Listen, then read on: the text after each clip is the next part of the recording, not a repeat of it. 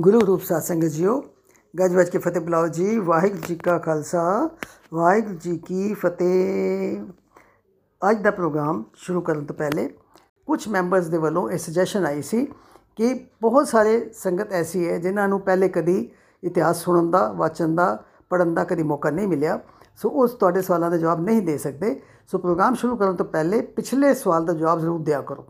ਸੋ ਉਹਨਾਂ ਦੀ ਮਰਜ਼ੀ ਦੇ ਮੁਤਾਬਕ ਮੈਂ ਸਭ ਤੋਂ ਪਹਿਲੇ ਪਿਛਲੇ ਸਵਾਲ ਦਾ ਜਵਾਬ ਦੇਵਾਂਗੀ ਪਿਛਲੀ ਵਾਰੀ ਸਵਾਲ ਪੁੱਛਿਆ ਸੀ ਕਿ ਕੀਰਤਪੁਰ ਸਾਹਿਬ ਪਹੁੰਚਣ ਤੇ ਭਾਈ ਜਾਤਾ ਜੀ ਨੇ ਗੁਰੂ ਤੇਗ ਬਹਾਦਰ ਜੀ ਦਾ ਸੀਸ ਜਿਸ ਥਾਂ ਤੇ ਰੱਖਿਆ ਸੀ, ਉਸ ਥਾਂ ਤੇ ਹੁਣ ਕਿਹੜਾ ਗੁਰਦੁਆਰਾ ਹੈ? ਸੋ ਉਸ ਥਾਂ ਤੇ ਜਿਹੜਾ ਗੁਰਦੁਆਰਾ ਹੈ, ਉਸ ਦਾ ਨਾਮ ਹੈ ਬਿਬਾਨਗੜ ਬਿਬਾਨਗੜ ਸਾਹਿਬ। ਸੋ ਬਿਬਾਨ ਦਾ ਮਤਲਬ ਹੁੰਦਾ ਹੈ ਪਾਲਕੀ।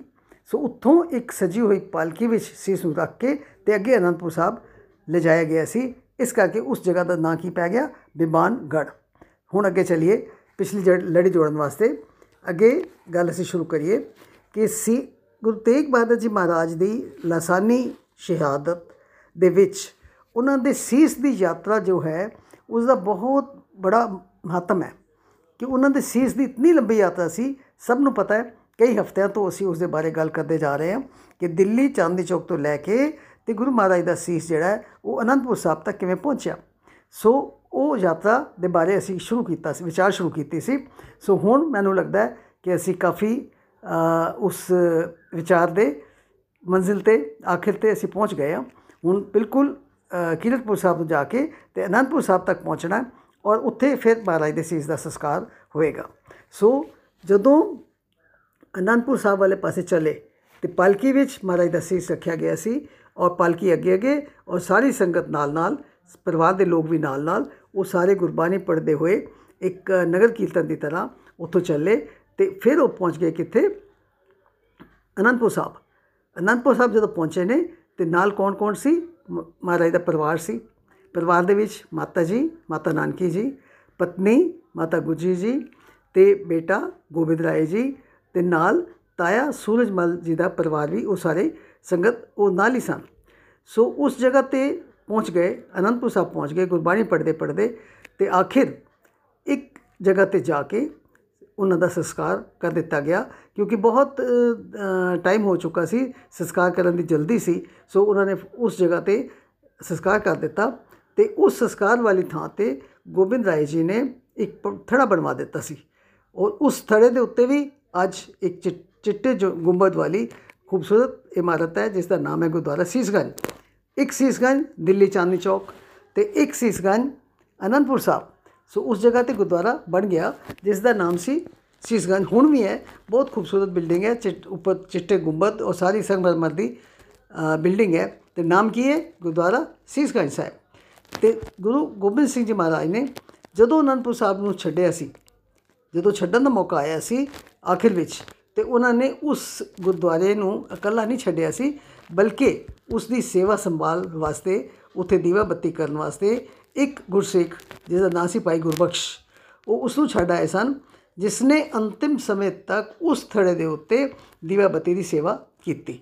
ਉਸ ਸੰਸਕਾਰ ਵਾਲੀ ਥਾਂ ਦੇ ਉੱਤੇ ਉਹ ਕੀਤੀ, ਲੇਕਿਨ ਗੁਰਦੁਆਰਾ ਤੇ ਬਹੁਤ ਬਾਅਦ ਵਿੱਚ ਉੱਥੇ ਬਣਾਇਆ ਗਿਆ। ਹੁਣ ਸੰਸਕਾਰ ਵਾਲੀ ਥਾਂ ਤੇ ਹੈ ਗੁਰਦੁਆਰਾ ਸੀਸਗੰਜ ਸਾਹਿਬ। ਕਦੀ ਦਰਸ਼ਨ ਕੀਤੇ ਹੋਣ, ਬਿਲਕੁਲ ਸੀਸਗੰਜ ਗੁਰਦੁਆਰਾ, ਜੋ ਅਨੰਦਪੁਰ ਸਾਹਿਬ ਵਾਲਾ ਹੈ ਉਸ ਦੇ ਬਿਲਕੁਲ ਸਾਹਮਣੇ, ਬਿਲਕੁਲ ਹੀ ਸਾਹਮਣੇ ਇੱਕ ਹੋਰ ਗੁਰਦੁਆਰਾ, ਜਿਸ ਉੱਥੇ ਇੱਕ ਹੋਰ ਗੁਰਦੁਆਰਾ ਹੈ, ਜਿੱਥੇ ਖਲੋ ਕੇ ਗੋਬਿੰਦ ਰਾਏ ਜੀ ਨੇ ਸੰਸਕਾਰ ਤੋਂ ਬਾਅਦ ਸੰਗਤ ਨੂੰ ਸੰਬੋਧਨ ਕੀਤਾ। ਖੜੇ ਹੋ ਕੇ ਸੰਗਤ ਨੂੰ ਸੰਬੋਧਨ ਕੀਤਾ ਤੇ ਧੀਰਜ ਦਿੱਤਾ ਔਰ ਸਾਰੀ ਗੱਲਬਾਤ ਜਿਹੜੀ ਹੈ ਉਸ ਖ- ਜਗ੍ਹਾ ਤੇ ਖੜੇ ਹੋ ਕੇ ਉਹਨਾਂ ਨੇ ਕੀਤੀ। ਉਹ ਜਗ੍ਹਾ ਜਿਹੜੀ ਸੀ ਸੰਸਕਾਰ ਵਾਲੀ ਜਗ੍ਹਾ ਦੇ ਬਿਲਕੁਲ ਸਾਹਮਣੇ ਸੀ। ਉਸ ਜਗ੍ਹਾ ਤੇ ਵੀ ਹੁਣ ਗੁਰਦੁਆਰਾ ਇੱਕ ਬਣ ਗਿਆ।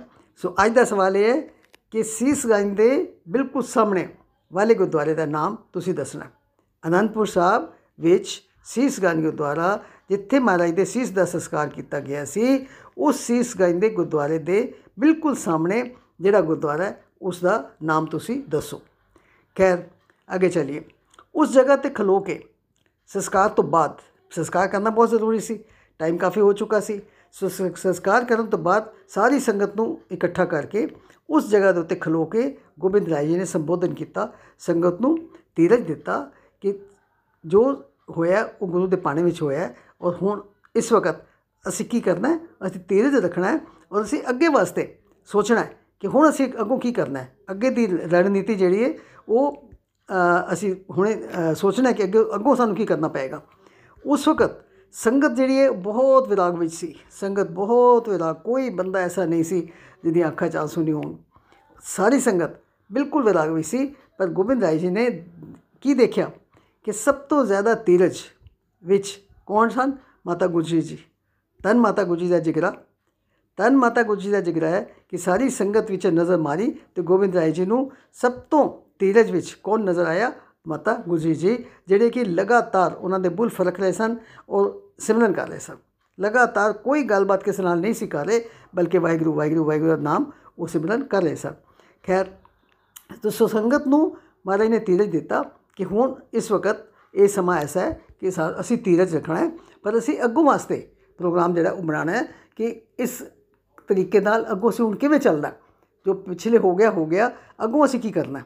ਸੋ ਉਸ ਵਕਤ ਇਸ ਸਥਾਨ ਦੇ ਉੱਤੇ ਭਾਈ ਜੈਤਾ ਜੀ ਵੀ ਬੈਠੇ ਸਨ। ਸੋ ਮਹਾਰਾਜ ਨੇ ਸੰਗਤ ਦੇ ਸਾਹਮਣੇ ਭਾਈ ਜੈਤਾ ਜੀ ਨੂੰ ਬੁਲਾਇਆ।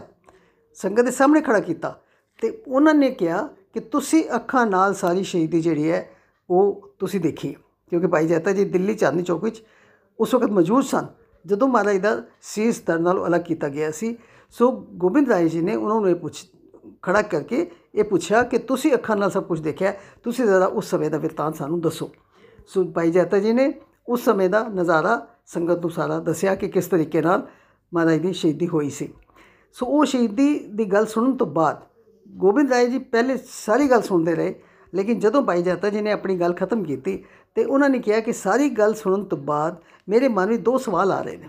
ਤੁਸੀਂ ਮੇਰੇ ਦੋ ਸਵਾਲਾਂ ਦਾ ਜਵਾਬ ਦਿਓ। ਪਹਿਲਾ ਸਵਾਲ ਤਾਂ ਇਹ ਹੈ ਕਿ ਜਿਸ ਵਕਤ ਤੁਸੀਂ ਉੱਥੇ ਸੀ, ਸ਼ਹੀਦੀ ਹੋ ਰਹੀ ਸੀ, ਤੇ ਕਿਆ ਦਿੱਲੀ ਵਿੱਚ ਗੁਰੂ ਨਾਨਕ ਨਾਮ ਲੈਵਾ ਸਿੱਖ ਕੋਈ ਨਹੀਂ ਰਹਿੰਦੇ? ਉੱਥੇ ਕੋਈ ਸਿੱਖ ਨਹੀਂ ਸਨ। ਲੇਕਿਨ ਭਾਈ ਜਾਤਾ ਜੀ ਨੇ ਕਿਹਾ, ਨਹੀਂ, ਐਸੀ ਗੱਲ ਨਹੀਂ। ਦਿੱਲੀ 'ਚ ਉਸ ਵਕਤ 70000 ਸਿੱਖਾਂ ਦੀ ਗਿਣਤੀ ਸੀ ਔਰ ਚਾਂਦਨੀ ਚੌਕ ਦੇ ਉਸ ਮੌਕੇ ਤੇ ਜਿੱਥੇ ਸ਼ਹੀਦੀ ਹੋਈ, ਉੱਥੇ ਬਹੁਤ ਸਾਰੇ ਸਿੱਖ ਆਏ ਵੀ ਹੋਏ ਸਨ। ਬਹੁਤ ਸਾਰੇ ਸਿੱਖਾਂ ਨੇ ਉਹ ਨਜ਼ਾਰਾ ਦੇਖਿਆ ਵੀ ਹੈ। ਲੇਕਿਨ ਸਵਾਲ ਇਹ ਹੈ ਕਿ ਉਸ ਵਕਤ ਹਿੰਦੁਸਤਾਨ ਵਿੱਚ ਸਿਰਫ ਦੋ ਹੀ ਜਾਤੀਆਂ ਸਨ, ਹਿੰਦੂ ਤੇ ਮੁਸਲਮਾਨ। ਸੋ ਹਿੰਦੂ ਜਾਤੀ ਦੇ ਲੋਕ ਜਿਹੜੇ ਸਨ ਉਹ ਉਹਨਾਂ ਵਿੱਚੋਂ ਅਲੱਗ ਤਰ੍ਹਾਂ ਪਛਾਣਨਾ ਮੁਸ਼, ਬਹੁਤ ਮੁਸ਼ਕਿਲ ਸੀ ਕਿ ਇਹਨਾਂ ਵਿੱਚੋਂ ਗੁਰੂ ਨਾਨਕ ਦੇ ਸਿੱਖ ਕੌਣ ਨੇ। ਉੱਥੇ ਹੈ ਸਨ, ਲੇਕਿਨ ਉਹਨਾਂ ਨੂੰ ਪਛਾਣਨਾ ਮੁਸ਼ਕਿਲ ਸੀ। ਦੂਸਰੀ ਗੱਲ ਗੋਬਿੰਦ ਰਾਏ ਨੇ ਪੁੱਛੀ ਕਿ ਜੇ ਉੱਥੇ ਇਤਨੇ ਲੋਕ ਇਕੱਠੇ ਹੋਏ ਸਨ, ਤੇ ਉਹਨਾਂ ਨੇ ਇਹ ਸਵਾਲ ਕਿਉਂ ਨਹੀਂ ਪੈਦਾ ਕੀਤਾ? ਉਹਨਾਂ ਨੇ ਇਸ ਗੱਲ ਦਾ ਸ਼ੋਰ ਕਿਉਂ ਨਹੀਂ ਮਚਾਇਆ? ਉਹਨਾਂ ਨੇ ਵਿਰੋਧ ਕਿਉਂ ਨਹੀਂ ਕੀਤਾ ਕਿ ਬਾਦਸ਼ਾਹ ਇਹ ਕੰਮ ਕਿਉਂ ਕਰ ਰਿਹਾ ਹੈ? ਇਤਨਾ ਜ਼ੁਲਮ ਕਿਉਂ ਕਰ ਰਿਹਾ ਹੈ? ਧਰਮ, ਧਰਮ- ਧਰਮੀ ਲੋਕਾਂ ਨੂੰ ਔਰ ਫਿਰ ਧਰਮ ਦੀ ਰੱਖਿਆ ਕਰਨ ਵਾਲਿਆਂ ਨੂੰ ਇਸ ਤਰੀਕੇ ਨਾਲ ਤਸੀਹੇ ਦਿੱਤੇ ਜਾਂਦੇ ਨੇ, ਇਸ ਤਰੀਕੇ ਨਾਲ ਸ਼ਹੀਦੀਆਂ ਜਿਹੜੀਆਂ ਉਹਨਾਂ ਦੀਆਂ ਕਰਾਈਆਂ ਜਾਂਦੀਆਂ ਨੇ। ਸੋ ਇਸ ਦੇ ਵਾਸਤੇ ਲੋਕਾਂ ਨੇ ਵਿਰੋਧ ਪ੍ਰਗਟ ਕਿਉਂ ਨਹੀਂ ਕੀਤਾ? ਸੋ ਭਾਈ ਜੱਤਾ ਜੀ ਨੇ ਇਸ ਦਾ ਜਵਾਬ ਦਿੱਤਾ ਕਿ ਇਤਨਾ ਸਹਿਮ ਛਾਇਆ ਹੋਇਆ ਸੀ, ਇਤਨਾ ਜ਼ੁਲਮ ਉਸ ਵਕਤ ਦਿੱਲੀ ਦੇ ਵਿੱਚ ਜ਼ੁਲਮ ਦੀ ਹਵਾ ਚੱਲ ਰਹੀ ਸੀ ਕਿ ਕਿਸੇ ਨੇ ਵੀ ਹਿੰਮਤ ਨਹੀਂ ਕੀਤੀ ਇਹ ਗੱਲ ਕਰਨ ਦੀ। ਇਹ ਪਤਾ ਸੀ ਕਿ ਜਿਹੜਾ ਹਿੰਮਤ ਕਰੇਗਾ ਉਸ ਨੂੰ ਫੌਰਨ ਪਕੜ ਲਿਆ ਜਾਏਗਾ ਉਸ ਨੂੰ ਮਾਰ ਦਿੱਤਾ ਜਾਏਗਾ। ਸੋ ਇੱਕ ਤਰੀਕੇ ਨਾਲ ਕੀ ਸੀ ਕਿ ਮੌਤ ਦੇ ਡਰ ਤੋਂ ਕਿਸੇ ਨੇ ਵੀ ਜ਼ਬਾਨ ਨਹੀਂ ਖੋਲੀ ਕਿਸੇ ਨੇ ਬਾਦਸ਼ਾਹ ਦਾ ਵਿਰੋਧ ਨਹੀਂ ਕੀਤਾ। ਤੋ ਇਸ ਕਰਕੇ ਉਹ ਸਾਰੇ ਚੁੱਪ ਕਰਕੇ ਦੇਖਦੇ ਰਹੇ ਔਰ ਆਪਣੀ ਅੱਖਾਂ 'ਚ ਹੰਝੂ ਲੈ ਕੇ ਸਾਰੇ ਆਪਣੇ ਆਪਣੇ ਘਰਾਂ 'ਚ ਵਾਪਸ ਚਲੇ ਗਏ। ਸੋ ਇਹ ਦੋ ਗੱਲਾਂ ਗੁਰੂ ਗੋਬਿੰਦ ਸਿੰਘ ਜੀ ਨੂੰ, ਜਿਨ੍ਹਾਂ ਦਾ ਨਾਮ ਉਸ ਵਕਤ ਗੁਰੂ ਗੋਬਿੰਦ ਰਾਏ ਸੀ, ਉਹਨਾਂ ਨੂੰ ਮਨ ਨੂੰ ਚੁੱਭ ਗਈਆਂ। ਔਰ ਕੁਛ ਦੇਰ ਚੁੱਪ ਰਹਿਣ ਤੋਂ ਬਾਅਦ ਉਹਨਾਂ ਨੇ ਇੱਕ ਬਹੁਤ ਵੱਡਾ ਐਲਾਨ ਕਰ ਦਿੱਤਾ ਕਿ ਇਸ ਸ਼ਹੀਦੀ ਤੋਂ ਬਾਅਦ ਸਾਨੂੰ ਇਹ ਅਕਲ ਸਿੱਖਣੀ ਚਾਹੀਦੀ ਹੈ, ਸਾਨੂੰ ਅੱਗੋਂ ਵਾਸਤੇ ਸੋਚਣਾ ਚਾਹੀਦਾ ਹੈ। ਔਰ ਮੈਂ ਇਸ ਸ਼ਹੀਦੀ ਤੋਂ ਬਾਅਦ ਇਹ ਸੋਚਿਆ ਕਿ ਮੈਂ ਇੱਕ ਐਸੀ ਕੌਮ ਬਣਾਵਾਂਗਾ, ਇੱਕ ਐਸੀ ਅਲੱਗ ਕੌਮ ਬਣਾਵਾਂਗਾ, ਜਿਹਦੇ ਵਿੱਚ ਇਹ ਦੋਨੋਂ ਸਵਾਲਾਂ ਦੇ ਜਵਾਬ ਹੋਣਗੇ। ਪਹਿਲੇ ਸਵਾਲ ਦਾ ਕੀ ਜਵਾਬ ਸੀ? ਕਿ ਉਹ ਪਛਾਣੇ ਨਹੀਂ ਸੀ ਜਾ ਰਹੇ। ਮੈਂ ਆਪਣੇ ਸਿੱਖਾਂ ਨੂੰ ਅਲੱਗ ਪਹਿਚਾਨ ਦਿਆਂਗਾ। ਮੇਰੇ, ਮੇਰਾ ਸਿੱਖ ਲੱਖਾਂ ਦੀ ਤਬਾ- ਤਬ- ਤਾਦਾਦ ਵਿੱਚ ਅਗਰ ਖੜਾ ਹੋਏਗਾ, ਦੂਰੋਂ ਪਛਾਣਿਆ ਜਾਏਗਾ ਕਿ ਕਿਹੜਾ ਗੁਰੂ ਨਾਨਕ ਦਾ ਸਿੱਖ ਹੈ, ਕਿਹੜਾ ਗੁਰੂ ਗੋਬਿੰਦ ਸਿੰਘ ਦਾ ਸਿੱਖ ਹੈ।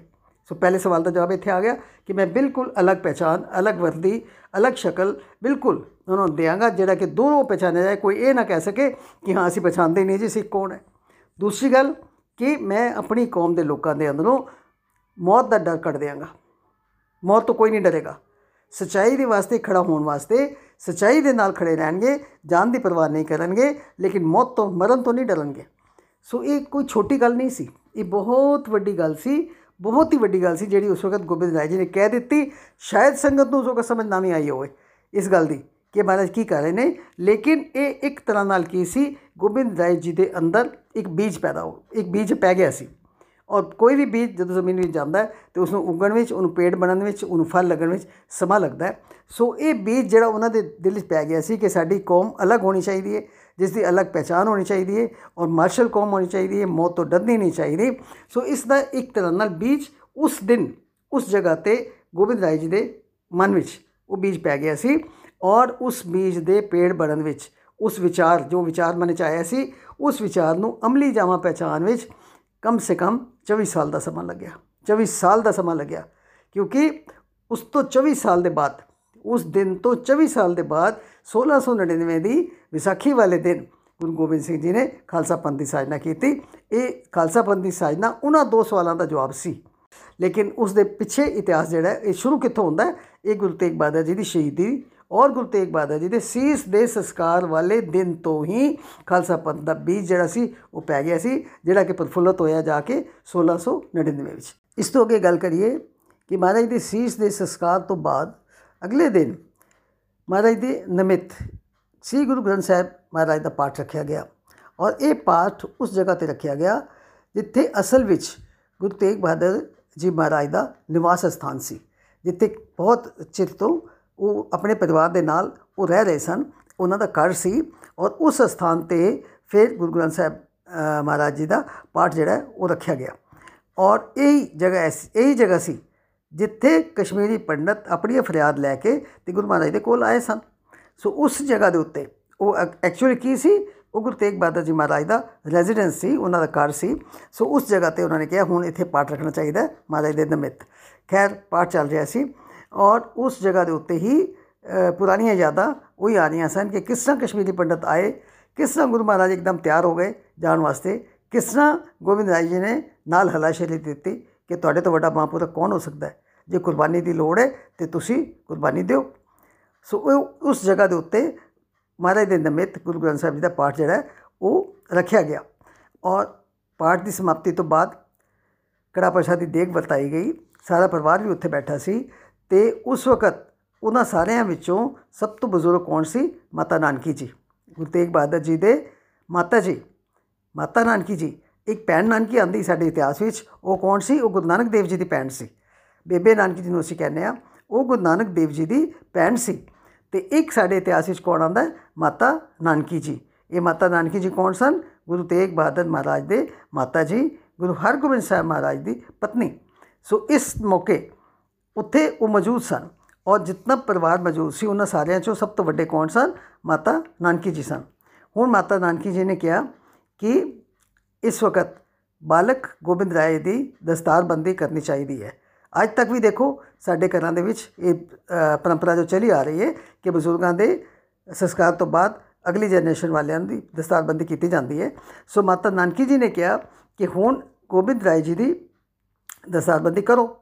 ਸੋ ਉਸ ਵਕਤ ਗੋਬਿੰਦ ਰਾਏ ਜੀ ਦੀ ਅ, ਦਸਤਾਰਬੰਦੀ ਕਰਨ ਵਾਸਤੇ ਦੀਵਾਨ ਦਰਗਾਹ ਮਲ ਨੂੰ ਬੁਲਾਇਆ ਗਿਆ ਔਰ ਦਰ- ਦੀਵਾਨ ਦਰਗਾਹ ਮਲ ਨੂੰ ਕਿਹਾ ਗਿਆ ਕਿ ਤੁਸੀਂ ਅ, ਗੋਬਿੰਦ ਰਾਏ ਜੀ ਦੇ ਸਿਰ ਤੇ ਦਸਤਾਰ ਬੰਨੋ। ਇਸ ਦਾ ਦਸਤਾਰ ਅਸਲ ਵਿੱਚ ਦਸਤਾਰ ਦਾ ਕੀ ਮਤਲਬ ਹੁੰਦਾ ਹੈ? ਜ਼ਿੰਮੇਵਾਰੀ ਕਿ ਹੁਣ ਵੱਡੇ ਜਦੋਂ ਚਲੇ ਜਾਂਦੇ ਨੇ, ਜ਼ਿੰਮੇਵਾਰੀ ਛੋਟਿਆਂ ਤੇ ਆ ਜਾਂਦੀ ਹੈ। ਉਹ ਦਸਤਾਰ ਜਿਹੜੀ ਹੈ ਉਹ ਜ਼ਿੰਮੇਵਾਰੀ ਦਾ ਪ੍ਰਤੀਕ ਹੈ। ਜਿਹੜੀ ਚਲਾਣੇ ਦੇ ਸਮੇਂ ਅੱਜ ਵੀ ਅਸੀਂ ਪਰਿਵਾਰਾਂ ਦੇ ਵਿੱਚ ਕੋਈ ਚਲਾਣਾ ਕਰ ਜਾਂਦਾ ਹੈ ਤੇ ਉਹਨਾਂ ਦੇ ਪੁੱਤਰਾਂ ਨੂੰ ਅੱਗੋਂ ਦਸਤਾਰਬੰਦੀ ਉਹਨਾਂ ਦੇ ਪੁੱਤਰਾਂ ਦੀ ਕੀਤੀ ਜਾਂਦੀ ਹੈ। ਸੋ ਉਹ ਦਸਤਾਰ ਜਿਹੜੀ ਉਸ ਦੀ ਇੰਪੋਰਟੈਂਸ ਹੁੰਦੀ ਹੈ। ਉਹ ਸਿਰਫ ਇੱਕ ਪਗੜੀ ਨਹੀਂ, ਉਹ ਇੱਕ 5 ਮੀਟਰ ਦਾ ਕੱਪੜਾ ਨਹੀਂ, ਉਹ ਘਰ ਦੀ ਜ਼ਿੰਮੇਵਾਰੀ ਹੈ ਕਿ ਹੁਣ ਜ਼ਿੰਮੇਵਾਰੀ ਤੁਸੀਂ ਸੰਭਾਲਣੀ ਹੈ। ਤੇ ਇੱਥੇ ਤੇ ਗੱਲ ਹੀ ਬਹੁਤ ਵੱਡੀ ਸੀ। ਸਿਰਫ ਪਰਿਵਾਰ ਦੀ ਹੀ ਨਹੀਂ ਪੂਰੀ ਕੌਮ ਦੀ ਜ਼ਿੰਮੇਵਾਰੀ ਕਿਸ ਦੇ ਉੱਤੇ ਆ ਗਈ ਸੀ? ਗੋਬਿੰਦ ਰਾਏ ਜੀ ਦੇ ਉੱਪਰ ਆ ਗਈ ਸੀ। ਸੋ ਮਾਤਾ ਨਾਨਕੀ ਜੀ ਦੇ ਹੁਕਮ ਨਾਲ ਦੀਵਾਨ ਦਰਗਾਹ ਮਲ ਨੇ ਗੁਰੂ ਅ, ਆਪਣਾ ਗੋਬਿੰਦ ਰਾਏ ਜੀ ਦੀ ਦਸਤਾਰਬੰਦੀ ਕੀਤੀ ਔਰ ਦਸਤਾਰਬੰਦੀ ਕਰਨ ਤੋਂ ਬਾਅਦ ਫਿਰ ਉਸ ਤੋਂ ਬਾਅਦ ਮਾਤਾ ਜੀ ਨੇ ਕਿਹਾ ਕਿ ਹੁਣ ਇਹਨਾਂ ਦੀ ਗੁਰਗੱਦੀ ਦੀ ਰਸਮ ਵੀ ਇੱਥੇ ਹੀ ਕਰ ਦਿੱਤੀ ਜਾਏ। ਹੁਣ ਤੱਕ ਗੁਰਗੱਦੀ ਦੀ ਰਸਮ ਤਾਂ ਹੋਈ ਨਹੀਂ ਸੀ। ਸੋ ਮਾਤਾ ਜੀ ਨੇ ਕਿਹਾ ਕਿ ਹੁਣ ਦਸਤਾਰਬੰਦੀ ਹੋ ਗਈ। ਤੇ ਹੁਣ ਗੁਰਗੱਦੀ ਦੀ ਰਸਮ ਵੀ ਇੱਥੇ ਹੀ ਕਰ ਦੇਣੀ ਚਾਹੀਦੀ ਹੈ। ਸੋ ਉਸੇ ਜਗ੍ਹਾ ਤੇ, ਜਿਸ ਜਗ੍ਹਾ ਤੇ ਪਾਠ ਰੱਖਿਆ ਗਿਆ ਸੀ, ਜਿਸ ਜਗ੍ਹਾ ਤੇ ਪਾਠ ਦੀ ਸਮਾਪਤੀ ਹੋਈ ਸੀ, ਜਿਸ ਜਗ੍ਹਾ ਤੇ ਗੋਬਿੰਦ ਰਾਏ ਜੀ ਦੀ ਦਸਤਾਰਬੰਦੀ ਹੋਈ ਸੀ, ਉਸੇ ਜਗ੍ਹਾ ਤੇ ਹੀ ਮਾਤਾ ਨਾਨਕੀ ਜੀ ਦੇ ਹੁਕਮ ਦੇ ਅਨੁਸਾਰ ਗੋਬਿੰਦ ਰਾਏ ਜੀ ਦੀ, ਉਹਨਾਂ ਨੂੰ 10ਵੀਂ ਪਾਤਸ਼ਾਹੀ ਥਾਪਿਆ ਗਿਆ। ਉਹਨਾਂ ਦੀ ਗੁਰਗੱਦੀ, ਉਹਨਾਂ ਨੂੰ ਬਖਸ਼ਿਸ਼ ਗੁਰਗੱਦੀ ਦੀ ਰਸਮ ਕੀਤੀ ਗਈ ਤੇ ਉਹਨਾਂ ਨੂੰ ਗੁਰਗੱਦੀ ਦੀ ਬਖਸ਼ਿਸ਼ ਕੀਤੀ ਗਈ ਔਰ ਉਸ ਤੋਂ ਬਾਅਦ ਐਲਾਨ ਕੀਤਾ ਗਿਆ ਕਿ ਹੁਣ ਸਿੱਖ ਪੰਥ ਦੇ ਹੁਣ ਦਸਵੀਂ ਪਾਤਸ਼ਾਹੀ ਕੌਣ ਹੋਣਗੇ? ਉਹ ਗੋਬਿੰਦ ਰਾਏ ਜੀ ਹੋਣਗੇ। ਮੈਂ ਬਾਰ-ਬਾਰ ਇਹੀ ਕਹਿ ਰਹੀ ਹਾਂ ਕਿਉਂਕਿ ਅਜੇ ਨਾਮ ਉਹਨਾਂ ਦਾ ਗੋਬਿੰਦ ਰਾਏ ਹੀ ਚੱਲ ਰਿਹਾ ਸੀ। ਗੋਬਿੰਦ ਸਿੰਘ ਉਦੋਂ ਬਣਨਗੇ ਜਦੋਂ ਕਿ ਵਿਸਾਖੀ ਵਾਲੇ ਦਿਨ ਅੰਮ੍ਰਿਤ ਛਕਾਉਣ ਤੋਂ ਬਾਅਦ ਪੰਜ ਪਿਆਰਿਆਂ ਕੋਲੋਂ ਅੰਮ੍ਰਿਤ ਛਕਣਗੇ ਔਰ ਫਿਰ ਉਹ ਕਹਿਣਗੇ ਕਿ ਹਾਂ, ਤੁਸੀਂ ਸਿੰਘ ਬਣ ਗਏ, ਦਇਆ ਰਾਮ ਤੋਂ ਦਇਆ ਸਿੰਘ ਬਣ ਗਏ। ਮੈਨੂੰ ਵੀ ਗੋਬਿੰਦ ਰਾਏ ਤੋਂ ਗੋਬਿੰਦ ਸਿੰਘ ਬਣਾਓ। ਸੋ ਗੁਰੂ ਗੋਬਿੰਦ ਸਿੰਘ, ਅਸੀਂ ਉਸ ਤੋਂ ਬਾਅਦ 1699 ਦੀ ਵਿਸਾਖੀ ਤੋਂ ਬਾਅਦ ਹੀ ਉਹਨਾਂ ਦਾ ਨਾਮ ਜਿਹੜਾ ਸੀ ਉਹ ਗੋਬਿੰਦ ਸਿੰਘ ਬਣਿਆ। ਤਦ ਤੱਕ ਪੂਰੇ ਇਤਿਹਾਸ ਵਿੱਚ ਜਿਹੜਾ ਨਾਮ ਆਂਦਾ ਉਹ ਕੀ ਆਂਦਾ ਉਹ ਗੋਬਿੰਦ ਰਾਏ ਜੀ ਆਂਦਾ ਸੋ ਗੋਬਿੰਦ ਰਾਏ ਜੀ ਨੂੰ ਉੱਥੇ ਗੁਰਗੱਦੀ ਦੀ ਬਖਸ਼ਿਸ਼ ਕੀਤੀ ਗਈ ਤੇ ਉਸ ਵਕਤ ਗੁਰਗੱਦੀ ਦੀ ਰਸਮ ਉਹ ਜਿਹੜੀ ਨਿਭਾਈ ਸੀ, ਉਹ ਕਿਸ ਨੇ ਨਿਭਾਈ ਸੀ? ਬਾਬਾ ਬੁੱਢਾ ਜੀ ਦੇ। ਬਾਬਾ ਬੁੱਢਾ ਜੀ, ਸਭ ਨੂੰ ਯਾਦ ਹੈ ਕੌਣ ਸਨ? ਬਾਬਾ ਬੁੱਢਾ ਜੀ ਦੇ ਸਭ ਤੋਂ ਛੋਟੇ ਸੁਪੁੱਤਰ, ਉਹ ਵੀ ਉੱਥੇ ਮੌਜੂਦ ਸਨ। ਸਭ ਤੋਂ ਛੋਟਾ ਸੁਪੁੱਤਰ ਸੀ ਜਿਸ ਦਾ ਨਾਮ ਸੀ ਪਾਈ ਰਾਮ। ਸੋ ਉਸ ਪਾਈ ਰਾਮ ਨੂੰ ਕਿਹਾ ਗਿਆ ਕਿ ਤੁਸੀਂ, ਕਿਉਂਕਿ ਬਾਬਾ ਬੁੱਢਾ ਜੀ ਹਮੇਸ਼ਾ ਤੋਂ ਗੁਰਗੱਦੀ ਦੀ ਰਸਮ ਨਿਭਾਉਂਦੇ ਆ ਰਹੇ ਨੇ, ਸੋ ਤੁਸੀਂ ਹੁਣ ਇਹ ਰਸਮ ਨਿਭਾਓ। ਤੇ ਉਹ ਰਸਮ ਉਸ ਭਾਈ ਰਾਮ ਜੀ ਨੇ ਨਿਭਾਈ ਤੇ ਉਸ ਸਥਾਨ ਤੇ ਇਹ ਐਲਾਨ ਕਰ ਦਿੱਤਾ ਗਿਆ ਕਿ ਹੁਣ ਅੱਗੇ ਤੋਂ ਨੌਵੀਂ ਪਾਤਸ਼ਾਹੀ ਤੋਂ ਬਾਅਦ 10ਵੀਂ ਪਾਤਸ਼ਾਹੀ ਕੌਣ ਹੋਏਗਾ? ਗੋਬਿੰਦ ਰਾਏ ਜੀ ਹੋਣਗੇ। ਇਸ ਸਥਾਨ ਤੇ ਵੀ ਇੱਕ ਗੁਰਦੁਆਰਾ ਬਣਿਆ ਹੋਇਆ ਹੈ। ਇਸ ਜਗ੍ਹਾ ਤੇ ਵੀ ਜਿੱਥੇ ਮਹਾਰਾਜ ਦਾ ਰੈਜ਼ੀਡੈਂਸ ਸੀ ਤੇ ਜਿੱਥੇ ਬੈਠ ਕੇ ਮਹਾਰਾਜ ਨੂੰ ਗੁਰਗੱਦੀ ਦੀ ਬਖਸ਼ਿਸ਼ ਕੀਤੀ ਗਈ 10ਵੀਂ ਪਾਤਸ਼ਾਹੀ ਥਾਪਿਆ ਗਿਆ। ਸੋ ਉਸ ਸਥਾਨ ਤੇ ਜੋ ਗੁਰਦੁਆਰਾ ਹੈ ਉਹ ਦਮਦਮਾ ਸਾਹਿਬ ਹੈ। ਉਸ ਦਾ ਨਾਮ ਦਮਦਮਾ ਸਾਹਿਬ ਹੈ। ਔਰ ਦੇਖੋ, ਜਦੋਂ ਅਸੀਂ ਸੋਚੀਏ, ਉਮਰ ਕਿੰਨੀ ਹੈ? 9 ਸਾਲ। ਗੋਬਿੰਦ ਰਾਏ ਜੀ ਦੀ ਉਮਰ ਉਸ ਵਕਤ ਕਿੰਨੀ ਹੈ? 9 ਸਾਲ। ਔਰ ਜ਼ਿੰਮੇਵਾਰੀ ਕਿੰਨੀ ਵੱਡੀ ਉਹਨਾਂ ਦੇ ਸਿਰ ਤੇ ਆ ਗਈ। ਕਿੰਨੀ ਵੱਡੀ ਜ਼ਿੰਮੇਵਾਰੀ ਆ ਗਈ, ਸਿਰਫ ਕਰਦੀ ਨਹੀਂ, ਬਲਕਿ ਪੂਰੇ ਪੰਥ ਦੀ ਜ਼ਿੰਮੇਵਾਰੀ। ਔਰ ਫਿਰ ਦੇਖੋ ਕਿ ਦੇਸ਼ ਹਾਲਾਤ ਬੜੇ ਖਰਾਬ ਸਨ। ਦੇਸ਼ ਦੇ ਹਾਲਾਤ ਇਤਨੇ ਖਰਾਬ ਸਨ ਕਿ ਧਾਰਮਿਕ ਲੋਕਾਂ ਨੂੰ ਤੇ ਜੀਣ ਦੀ ਇਜਾਜ਼ਤ ਹੀ ਨਹੀਂ ਸੀ। ਭਗਤਾਂ ਨੂੰ ਔਰ ਨਾਮ ਜਪਣ ਵਾਲਿਆਂ ਨੂੰ, ਬਾਦਸ਼ਾਹ ਲੋਕ ਜਿਹੜੇ ਨੇ, ਉਹ ਤਾਂ ਹਮੇਸ਼ਾ ਤੰਗ ਹੀ ਕਰਦੇ ਰਹੇ, ਹਮੇਸ਼ਾ ਉਹਨਾਂ ਦੇ ਉੱਤੇ ਤਸੀਹੇ, ਉਹਨਾਂ ਤਸੀਹੇ ਦੇ ਦੇ ਕੇ ਤੇ ਖਤਮ ਹੀ ਕਰਦੇ ਰਹੇ। ਔਰ ਹੁਣ ਤੇ ਇਸ ਤੋਂ ਵੱਡੀ ਹੋਰ ਕੀ ਗੱਲ ਹੋ ਸਕਦੀ? ਕਿ ਗੁਰੂ ਤੇਗ ਬਹਾਦਰ ਜੀ ਮਹਾਰਾਜ ਜਿਨ੍ਹਾਂ ਨੇ ਹਿੰਦੂ ਧਰਮ ਦੀ ਰੱਖਿਆ ਵਾਸਤੇ ਆਪਣਾ ਸੀਸ ਦੇਣਾ ਪ੍ਰਵਾਨ ਕਰ ਲਿਆ। ਲੇਕਿਨ ਬਾਦਸ਼ਾਹ ਦੀ ਇਹ ਨਹੀਂ ਮੰਨੀ। ਬਾਦਸ਼ਾਹ ਨੇ ਬਹੁਤ ਕੋਸ਼ਿਸ਼ ਕੀਤੀ ਕਿ ਤੁਸੀਂ ਮੁਸਲਮਾਨ ਬਣ ਜਾਓ। ਅਸੀਂ ਤੁਹਾਨੂੰ ਛੱਡ ਦੇਵਾਂਗੇ ਅਸੀਂ ਤੁਹਾਨੂੰ ਸਾਰੀਆਂ ਸਹੂਲਤਾਂ ਦੇਵਾਂਗੇ ਲੇਕਿਨ ਤੁਸੀਂ ਆਪਣਾ ਧਰਮ, ਤੁਸੀਂ ਇਹਨਾਂ ਦੀ ਮਦਦ ਨਾ ਕਰੋ। ਜਿਹੜੇ ਬ੍ਰਾਹਮਣ ਤੁਹਾਡੇ ਕੋਲ ਆਏ ਨੇ, ਤੁਸੀਂ ਇਹਨਾਂ ਦੀ ਮਦਦ ਨਾ ਕਰੋ। ਇਹਨਾਂ ਨੂੰ ਛੱਡ ਦਿਓ। ਸਾਡੇ ਇਸਲਾਮ ਵਿੱਚ ਆ ਜਾਓ ਤੇ ਤੁਹਾਨੂੰ ਹਰ ਤਰੀਕੇ ਦੇ ਨਾਲ ਤੁਹਾਡੇ ਨਾਲ ਅਸੀਂ ਤੁਹਾਨੂੰ ਅੱਛੀ ਜਗ੍ਹਾ ਦੇਵਾਂਗੇ ਤੁਹਾਡਾ ਇੱਜ਼ਤ ਕਰਾਂਗੇ ਔਰ ਸਭ ਕੁਝ ਤੁਹਾਨੂੰ ਮਿਲੇਗਾ। ਲੇਕਿਨ ਮਹਾਰਾਜ ਨੇ ਕੁਝ ਵੀ ਲੈਣਾ ਪ੍ਰਵਾਨ ਨਹੀਂ ਕੀਤਾ, ਕਿਉਂ ਨਹੀਂ ਕੀਤਾ? ਕਿਉਂਕਿ ਜਦੋਂ ਅਨੰਦਪੁਰ ਸਾਹਿਬ ਤੋਂ ਚੱਲੇ ਸਨ, ਤੇ ਉਹਨਾਂ ਨੇ ਵਾਅਦਾ ਕੀਤਾ ਸੀ। ਉਹਨਾਂ ਬ੍ਰਾਹਮਣਾਂ ਨਾਲ ਇਹ ਵਾਅਦਾ ਕੀਤਾ ਸੀ ਕਿ ਤੁਸੀਂ ਬੇਸ਼ੱਕ ਕਹਿ ਦਿਓ ਔਰੰਗਜ਼ੇਬ ਨੂੰ ਕਿ ਸਾਡੇ ਗੁਰੂ ਗੁਰੂ ਤੇਗ ਬਹਾਦਰ ਜੀ ਨੇ ਜੇ ਉਹ ਮੁਸਲਮਾਨ ਬਣ ਜਾਂਦੇ ਨੇ, ਅਸੀਂ ਸਾਰੇ ਬਣ ਜਾਵਾਂਗੇ। ਇਹ ਕਹਿਣਾ ਬੜਾ ਆਸਾਨ ਸੀ। ਕਿੰਨਾ ਵੱਡਾ ਜਿਗਰਾ ਚਾਹੀਦਾ ਇਹ ਐਲਾਨ ਕਰਨ ਵਾਸਤੇ। ਸੋ ਗੁਰੂ ਮਹਾਰਾਜ ਨੇ ਉੱਥੇ ਐਲਾਨ, ਉੱਥੇ ਕਹਿ ਦਿੱਤਾ ਸੀ ਔਰ ਵਾਕਈ ਉਹਨਾਂ ਨੇ ਮਦਦ ਕਰਨ ਦੀ ਉਹਨਾਂ ਨੂੰ ਪੇਸ਼ਕਸ਼ ਕੀਤੀ ਸੀ ਕਿ ਮੈਂ ਤੁਹਾਡੀ ਮਦਦ ਕਰਾਂਗਾ। ਤੇ ਨਾਲ ਕੀਏ ਬਾਹ ਜਿਨ੍ਹਾਂ ਦੀ ਪਕੜੀਏ, ਸਿਰ ਦੀਜੇ ਬਾਹ ਨਾ ਛੋੜੀਏ। ਹੱਥ ਪਕੜਿਆ, ਮਜ਼ਲੂਮਾਂ ਦਾ ਹੱਥ ਕਰ ਪਕੜਿਆ ਤੇ ਉਹਨਾਂ ਨੇ ਆਖਿਰ ਤੱਕ ਉਹਨਾਂ ਦੀ ਮਦਦ ਕੀਤੀ, ਉਹਨਾਂ ਦਾ ਹੱਥ ਨਹੀਂ ਛੋੜਿਆ ਔਰ ਆਪਣੀ, ਆਪਣੇ ਵਚਨ ਦਾ ਉਹਨਾਂ ਨੇ ਪਾਲਨ ਕੀਤਾ। ਸੋ ਉਸ ਜਗ੍ਹਾ ਦੇ ਉੱਤੇ ਗੋਬਿੰਦ ਰਾਏ ਜੀ ਨੂੰ ਜਦੋਂ ਗੁਰਗੱਦੀ ਦੀ ਬਖਸ਼ਿਸ਼ ਹੋਈ, ਜਿਸ ਸਮੇਂ ਮੈਂ ਗੱਲ ਹੁਣੇ ਕਰ ਰਹੀ ਸੀ ਕਿ ਸਿਰਫ ਉਮਰ ਕਿੰਨੀ ਹੈ 9 ਸਾਲ ਦੀ ਹੈ ਜ਼ਿੰਮੇਵਾਰੀਆਂ ਬਹੁਤ ਜ਼ਿਆਦਾ, ਹਾਲਾਤ ਬਹੁਤ ਜ਼ਿਆਦਾ ਖਰਾਬ। ਹਾਲਾਂਕਿ ਵੱਡੇ ਹੋ ਕੇ ਜਿਉਂ-ਜਿਉਂ ਵੱਡੇ ਹੋਏ, ਮਹਾਰਾਜ ਜਵਾਨ ਹੋਏ, ਵੱਡੇ ਹੋਏ, ਉਹਨਾਂ ਨੇ ਕਈ ਬੜੇ ਵੱਡੇ ਵੱਡੇ ਕਾਰਨਾਮੇ ਕੀਤੇ ਜੋ ਕਿ ਦੁਨੀਆ ਤੋਂ ਬਿਲਕੁਲ ਅਲੱਗ ਸਨ। ਬੜੇ ਕੰਮ ਕੀਤੇ, ਇਤਨੇ ਕੰਮ ਕੀਤੇ ਜਿੰਨੇ ਸ਼ਾਇਦ ਜਿਨ੍ਹਾਂ ਦਾ ਬਿਆਨ ਕਰਨਾ ਸਾਡੇ ਵਾਸਤੇ ਬਹੁਤ ਬਹੁਤ ਮੁਸ਼ਕਿਲ ਹੈ ਕਿ ਆਪਣੀ ਛੋਟੀ ਜਿਹੀ ਉਮਰ, ਕੁੱਲ ਉਮਰ ਕਿੰਨੀ ਹੈ? 42 ਇਅਰਸ ਸਿਰਫ 9 ਸਾਲ ਤੋਂ ਲੈ ਕੇ ਤੇ 42 ਸਾਲ ਤੱਕ ਦਾ ਸਮਾਂ ਉਹਨਾਂ ਦੇ ਕੋਲ ਸੀ। ਉਸ ਸਮੇਂ ਦੇ ਵਿੱਚ ਕਿਤਨੇ ਉਹਨਾਂ ਨੇ ਜੰਗ ਜੁੱਧ ਲੜੇ ਕਿਤਨੀਆਂ ਉਹਨਾਂ ਨੇ ਕੁਰਬਾਨੀਆਂ ਕੀਤੀਆਂ, ਕਿਤਨੇ ਉਹਨਾਂ ਨੇ ਸੰਗਤ ਨੂੰ ਕਿਸ ਤਰੀਕੇ ਦੇ ਨਾਲ, ਸੰਗਤ ਨੂੰ ਕਿਸ ਤਰੀਕੇ ਨਾਲ ਮਾਰਸ਼ਲ ਕੌਮ ਬਣਾਇਆ, ਇੱਕ ਦਿਨ ਵਿੱਚ ਨਹੀਂ ਹੋ ਗਿਆ ਸੀ। ਇਹ ਸਾਰੀ ਟ੍ਰੇਨਿੰਗ ਜਿਹੜੀ ਸੀ, ਇੱਕ ਦਿਨ ਦੀ ਨਹੀਂ ਸੀ, ਜਿਵੇਂ ਪਿੱਛੇ ਅਸੀਂ ਬੇਨਤੀ ਕੀਤੀ ਹੈ ਕਿ 24 ਸਾਲ ਲੱਗ ਗਏ ਸਨ, ਗੁਰੂ ਮਹਾਰਾਜ ਨੂੰ ਮੈਂਟਲੀ ਸੰਗਤ ਨੂੰ ਪ੍ਰਿਪੇਅਰ ਕਰਨਾ, ਸੰਗਤ ਨੂੰ ਮੈਂਟਲੀ ਪ੍ਰਿਪੇਅਰ ਕਰ ਰਹੇ ਸਨ ਕਿ ਹੁਣ ਅਸੀਂ ਜ਼ੁਲਮ ਨਹੀਂ ਸਹਿਣਾ। ਹੁਣ ਕੀ ਹੈ? ਭੈ ਕਾਹੂ ਕੋ ਦੇਤ ਨਹਿ ਨਹਿ ਬੈ ਮਾਨਤਾਨ ਅਸੀਂ ਕਿਸੇ ਨੂੰ ਡਰਾਣਾ ਨਹੀਂ। ਅਸੀਂ ਅਗਰ ਮਾਰਸ਼ਲ ਕੌਮ ਅਸੀਂ ਬਣਾਣੀ ਹੈ ਅਸੀਂ ਕਿਸੇ ਦੇ ਉੱਤੇ ਹਮਲਾ ਨਹੀਂ ਕਰਨਾ। ਅਸੀਂ ਕਿਸੇ ਦੀ ਜ਼ਮੀਨ ਜਾਇਦਾਦ ਨਹੀਂ ਖੋਣੀ। ਅਸੀਂ ਕਿਸੇ ਨੂੰ ਤੰਗ ਨਹੀਂ ਕਰਨਾ। ਲੇਕਿਨ ਜੇ ਕੋਈ ਸਾਡੇ ਨਾਲ ਜ਼ਿਆਦਤੀ ਕਰੇ ਤੇ ਫਿਰ ਅਸੀਂ ਉਹਨੂੰ ਛੱਡਣਾ ਨਹੀਂ। ਅਸੀਂ ਤਿਆਰ ਰਹਿਣਾ ਹਮੇਸ਼ਾ ਤਿਆਰ ਰਹਿਣਾ ਹੈ, ਇੱਕ ਆਪਣੀ ਰੱਖਿਆ ਵਾਸਤੇ ਤੇ ਇੱਕ ਮਜ਼ਲੂਮਾਂ ਦੀ ਰੱਖਿਆ ਵਾਸਤੇ। ਆਪਣੇ ਤੋਂ ਕਮਜ਼ੋਰ ਆਪਣੇ ਤੋਂ ਜਿਹੜੇ ਨੀਵੇਂ ਨੇ ਉਹਨਾਂ ਨੂੰ ਕਿਸੇ ਤਰ੍ਹਾਂ ਦੀ ਕੋਈ ਪ੍ਰੋਬਲਮ ਆਵੇ ਤੇ ਅਸੀਂ ਉਹਨਾਂ ਦੇ ਨਾਲ ਖੜੇ ਹੋਣਾ ਹੈ। ਅਸੀਂ ਜ਼ਿੰਦਗੀ ਦੀ ਪਰਵਾਹ ਨਹੀਂ ਕਰਨੀ, ਆਪਣੀ ਜਾਨ ਦੀ ਪਰਵਾਹ ਨਹੀਂ ਕਰਨੀ, ਕਿਉਂਕਿ ਉਸ ਵਕਤ ਹੀ ਜਦੋਂ ਮਹਾਰਾਜ ਦੇ ਸੀਸ ਗੁਰੂ ਤੇਗ ਬਹਾਦਰ ਜੀ ਦੇ ਸੀਸ ਦਾ ਸੰਸਕਾਰ ਹੋਇਆ ਸੀ, ਉਸ ਵਕਤ ਹੀ ਗੋਬਿੰਦ ਰਾਏ ਜੀ ਨੇ ਕਹਿ ਦਿੱਤਾ ਸੀ ਕਿ ਮੈਂ ਐਸੀ ਕੌਮ ਬਣਾਵਾਂਗਾ ਜਿਹੜੀ ਮੌਤ ਤੋਂ ਨਹੀਂ ਡਰੇਗੀ ਸੱਚਾਈ ਵਾਸਤੇ ਖੜੀ ਰਹੇਗੀ, ਸੱਚਾਈ ਦੇ ਨਾਲ ਖੜੀ ਰਹੇਗੀ ਔਰ ਆਪਣੀ ਜਾਨ ਵੀ ਦੇਣੀ ਪੈ ਜਾਏ ਤੇ ਉਹ ਉਸ ਗੱਲ ਤੋਂ ਤੋਂ ਕਦੀ ਪਿੱਛੇ, ਮੇਰੇ ਸਿੱਖ ਕਦੀ ਪਿੱਛੇ ਨਹੀਂ ਹਟਣਗੇ, ਉਹ ਮੌਤ ਤੋਂ ਬਿਲਕੁਲ ਨਹੀਂ ਡਰਨਗੇ ਔਰ ਵਾਕਈ 24 ਸਾਲ ਲੱਗ ਗਏ, ਉਹ ਗੁਰੂ ਮਹਾਰਾਜ ਉਹਨਾਂ ਨੂੰ ਇਸ ਤਰੀਕੇ ਨਾਲ ਟ੍ਰੇਨ ਕਰਦੇ ਰਹੇ ਅੰ- ਮਹਾਰਾਜ ਦੇ ਅੰਦਰ ਤਾਂ ਚੱਲ ਰਿਹਾ ਸੀ ਲੋਕਾਂ ਨੂੰ ਨਹੀਂ ਪਤਾ ਸੀ ਇਸ ਗੱਲ ਦਾ ਲੇਕਿਨ ਗੁਰੂ ਮਹਾਰਾਜ ਨੇ ਹੌਲੀ ਹੌਲੀ ਹੌਲੀ ਹੌਲੀ ਕਰਕੇ ਲੋਕਾਂ ਨੂੰ ਮੈਂਟਲੀ ਪ੍ਰਿਪੇਅਰ ਕਰ ਦਿੱਤਾ ਸੀ ਔਰ ਫਿਰ ਉਸ ਦਾ ਨਤੀਜਾ ਹੋਇਆ ਸੀ ਵਿਸਾਖੀ ਤੇ ਖਾਲਸਾ ਪੰਥ ਦੀ ਜਿਹੜੀ ਸਾਜਨਾ ਹੋਈ ਹੈ ਉਹ ਉਸ ਚੀਜ਼ ਦਾ ਨਤੀਜਾ ਹੋਇਆ ਸੀ ਸੋ ਅਸੀਂ ਅੱਜ ਉਹ ਜਿਹੜੀ ਸੀਸ ਦੀ ਯਾਤਰਾ ਚੱਲ ਰਹੀ ਸੀ ਅੱਜ ਅਸੀਂ ਉਹਦੀ ਸੰਪੂਰਨਤਾ ਤੇ ਪਹੁੰਚ ਗਏ ਹਾਂ ਲੇਕਿਨ ਬਹੁਤ ਕਈ ਮਹੀਨੇ ਹੋ ਗਏ ਅਸੀਂ ਇਹ ਇਤਿਹਾਸ ਜਿਹੜਾ ਹੈ ਵਾਚ ਰਹੇ ਸੀ ਕਈ ਮਹੀਨੇ ਹੋ ਗਏ ਇਤਿਹਾਸ ਗੁਰੂ ਮਹਾਰਾਜ ਦਾ ਅ, ਅਵਤਾਰ ਕਰ ਤਾਰਨ ਤੋਂ ਲੈ ਕੇ ਸ਼ੁਰੂ ਕੀਤਾ ਸੀ। ਅੰਮ੍ਰਿਤਸਰ ਗੁਰੂ ਕੇ ਮਹਿਲ ਜਿੱਥੇ ਮਹਾਰਾਜ ਦਾ ਅਵਤਾਰ ਹੋਇਆ ਉੱਥੋਂ ਗੱਲ ਸ਼ੁਰੂ ਕੀਤੀ ਸੀ ਤੇ ਸੰਸਕਾਰ ਜਾ ਕੇ ਕਿੱਥੇ ਹੋਇਆ? ਅ, ਸੀਸਗੰਜ ਸਾਹਿਬ ਅਨੰਦਪੁਰ ਸਾਹਿਬ ਉੱਥੋਂ ਤੱਕ ਅਸੀਂ ਹੁਣ ਪਹੁੰਚਿਆ। ਸੋ ਕੋਸ਼ਿਸ਼ ਇਹ ਕੀਤੀ ਹੈ ਕਿ ਉਹਨਾਂ ਦੇ ਜੀਵਨ ਵਿੱਚੋਂ ਥੋੜ੍ਹੀਆਂ ਥੋੜ੍ਹੀਆਂ ਘਟਨਾਵਾਂ ਦੇ ਬਾਰੇ ਅਸੀਂ ਗਿਆਨ ਪ੍ਰਾਪਤ ਕਰੀਏ। ਥੋੜੀ ਥੋੜੀ ਗਿਆਨ ਅ, ਉਹਨਾਂ ਦੀ ਅ, ਜ਼ਿੰਦਗੀ 'ਚੋਂ ਕੁਝ ਅੱਛੇ ਪੁਆਇੰਟ ਜਿਹੜੇ ਨੇ ਉਸੇ ਆਪਣੇ ਅੰਦਰ ਉਸ ਦੀ ਉਸ ਦਾ ਤਾਰਨ ਕਰਨਾ ਹੈ। ਲੇਕਿਨ ਧਿਆਨ ਨਾਲ ਸੁਣਾਂਗੇ ਧਿਆਨ ਨਾਲ ਪੜਾਂਗੇ ਤਾਂ ਹੀ ਸਾਡੇ ਅੰਦਰ ਕੋਈ ਚੀਜ਼ ਵਸੇਗੀ। ਜੇ ਸਿਰਫ ਅ, ਇੱਕ ਦੋ ਸ਼ਬਦ ਪੜ੍ਹ ਲਏ ਜਾਂ ਇੱਕ ਦੋ ਸ਼ਬਦ ਸੁਣ ਕੇ ਔਰ ਆਨੰਦ ਮਾਰ ਕੇ ਘਰ ਚਲੇ ਗਏ ਸੋ ਉਸ ਦਾ ਕੋਈ ਲਾਭ ਨਹੀਂ ਹੋਣਾ। ਜਦ ਤੱਕ ਧਿਆਨ ਨਾਲ ਨਹੀਂ ਸੁਣਾਂਗੇ ਸਾਡੇ ਅੰਦਰ ਕੁਝ ਨਹੀਂ ਵਸੇਗਾ। ਸੋ ਕਈ ਮਹੀਨਿਆਂ ਦੀ ਮਿਹਨਤ ਤੋਂ ਬਾਅਦ ਅੱਜ ਉਹ ਇਤਿਹਾਸ ਜਿਹੜਾ ਹੈ ਉਹ ਪੂਰਾ ਹੋਇਆ ਹੈ, ਅਵਤਾਰ ਤੋਂ ਲੈ ਕੇ ਸੰਸਕਾਰ ਤੱਕ। ਜਦੋਂ ਸ਼ੁਰੂ ਕੀਤਾ ਸੀ ਉਦੋਂ ਇਹੀ ਬੇਨਤੀ ਕੀਤੀ ਸੀ ਕਿ ਅਵਤਾਰ ਤੋਂ ਲੈ ਕੇ ਸੰਸਕਾਰ ਤੱਕ ਦਾ ਇਤਿਹਾਸ ਅਸੀਂ ਵਾਚਣਾ ਹੈ ਔਰ ਕਈ ਮਹੀਨੇ ਹੋ ਗਏ ਇਸ ਚੀਜ਼ ਨੂੰ ਕਰਦੇ ਕਰਦੇ। ਸੋ ਮਹਾਰਾਜ ਨੇ ਬੜੀ ਕਿਰਪਾ ਕੀਤੀ ਹੈ। ਉਹ ਇਤਿਹਾਸ ਜਿਹੜਾ ਹੈ, ਉਹ ਅੱਜ ਸੰਪੂਰਨ ਹੋਇਆ। ਮਹਾਰਾਜ ਦੇ ਸਸ- ਸੀਸ ਦੇ ਸੰਸਕਾਰ ਤੱਕ ਪਹੁੰਚ ਕੇ ਉਹ ਇਤਿਹਾਸ ਅੱਜ ਸੰਪੂਰਨ ਹੋਇਆ। ਬਾਕੀ ਸਾਡੀ ਕੀ ਔਕਾਤ ਹੈ ਕਿ ਅਸੀਂ ਮਹਾਰਾਜ ਦੇ ਜੀਵਨ ਦੇ ਬਾਰੇ ਸਭ ਕੁਝ ਜਾਣਦੇ ਹਾਂ ਕੁਝ ਵੀ ਨਹੀਂ ਜਾਣਦੇ, ਬਿਲਕੁਲ ਕੁਝ ਨਹੀਂ। ਇਹ ਤਾਂ ਇੱਕ ਸਮੁੰਦਰ ਦੇ ਵਿੱਚੋਂ ਇੱਕ ਚੁੱਲੀ ਪੈਣ ਵਾਲੀ ਗੱਲ ਸੀ, ਜੇ ਥੋੜੀ ਥੋੜੀ ਥੋੜੀ ਥੋੜੀ ਉਹਨਾਂ ਦੇ ਜੀਵਨ ਦੀ ਯਾਤਰਾ ਦੀਆਂ ਅਸੀਂ ਗੱਲਾਂ ਕੀਤੀਆਂ। ਇਸ ਦੇ ਨਾਲ ਕੀ ਹੋਇਆ, ਇੱਕ ਤੇ ਮਨ ਵਿੱਚ ਸ਼ਰਧਾ ਪੈਦਾ ਹੁੰਦੀ ਹੈ, ਇੱਕ ਮਨ ਵਿੱਚ ਪਿਆਰ ਪੈਦਾ ਹੁੰਦਾ ਹੈ, ਇੱਕ ਆਪਣੇ ਇਤਿਹਾਸ ਨਾਲ ਸਾਂਝ ਪੈਂਦੀ ਹੈ। ਸੋ ਜਦੋਂ ਵੀ ਇਤਿਹਾਸਿਕ ਕਥਾ ਕਿਤੇ ਵੀ ਸੁਣੀਏ ਤਾਂ ਜ਼ਰੂਰ ਕੋਸ਼ਿਸ਼ ਕਰੀਏ ਕਿ ਉਸ ਨੂੰ ਅੱਗੇ ਆਪਣੇ ਬੱਚਿਆਂ ਨਾਲ ਸ਼ੇਅਰ ਕਰੀਏ। ਮੈਂ ਹਮੇਸ਼ਾ ਹਰ ਵਾਰੀ ਇਹ ਬੇਨਤੀ ਕਰਦੀ ਹਾਂ ਕਿ ਆਪਣੇ ਇਤਿਹਾਸ ਨੂੰ ਬੱਚਿਆਂ ਨਾਲ ਸ਼ੇਅਰ ਕਰਨਾ ਬਹੁਤ ਬਹੁਤ ਬਹੁਤ ਜ਼ਰੂਰੀ ਹੈ। ਕਿਉਂਕਿ ਅਗਲੀ ਪੀੜ੍ਹੀ ਨੂੰ ਜੇ ਨਹੀਂ ਦੱਸਾਂਗੇ ਤੇ ਉਹਨਾਂ ਨੂੰ ਆਪਣੇ ਵਿਰਸੇ ਦਾ ਕੋਈ ਪਤਾ ਹੀ ਨਹੀਂ ਲੱਗੇਗਾ। ਸੋ ਆਸ ਹੈ, ਮੇਰੀ ਬੇਨਤੀ ਨੂੰ ਪ੍ਰਵਾਨ ਕਰੋਗੇ ਜੀ। ਭੁੱਲਾਂ ਚੁੱਕਾਂ ਦੀ ਖਿਮਾ। ਵਾਹਿਗੁਰੂ ਜੀ ਕਾ ਖਾਲਸਾ। ਵਾਹਿਗੁਰੂ ਜੀ ਕੀ ਫਤਿਹ।